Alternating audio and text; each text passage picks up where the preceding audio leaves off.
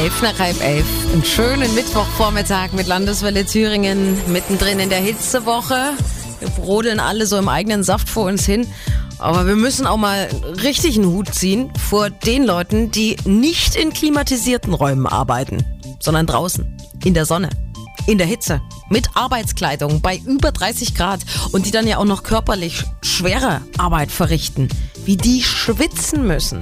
Landeswelle-Reporter Michael Schemert wollte genau das rausfinden und hat Florian Kehl besucht, Zimmermann aus Marksuhl.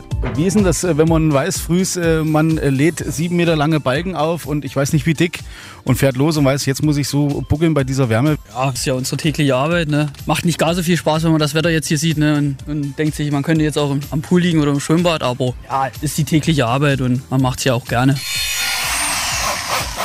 bisschen Sonnencreme dabei. Ne? Ich trage jetzt bei so einer Wärme immer eine Mütze. Hilft auch schon relativ viel. Und sehr, sehr viel trinken, sage ich immer. Du sagst beim Trinken, da gibt es nämlich auch schon wieder ein kleines Problem für euch, weil... Ich weiß langsam nicht mehr, was ich trinken soll. Ne? Es schmeckt einfach nichts mehr. Sprudel geht gar nicht bei der Menge an Wasser, die man trinken sollte. Ne? Und irgendwann hat man die Nase voll. Was trinkt man da jetzt? Eigentlich am liebsten ein Bier, aber man kann ja nicht schon früh um 10 mit Bier anfangen. Ne? Das geht ja nun auch nicht. Ne?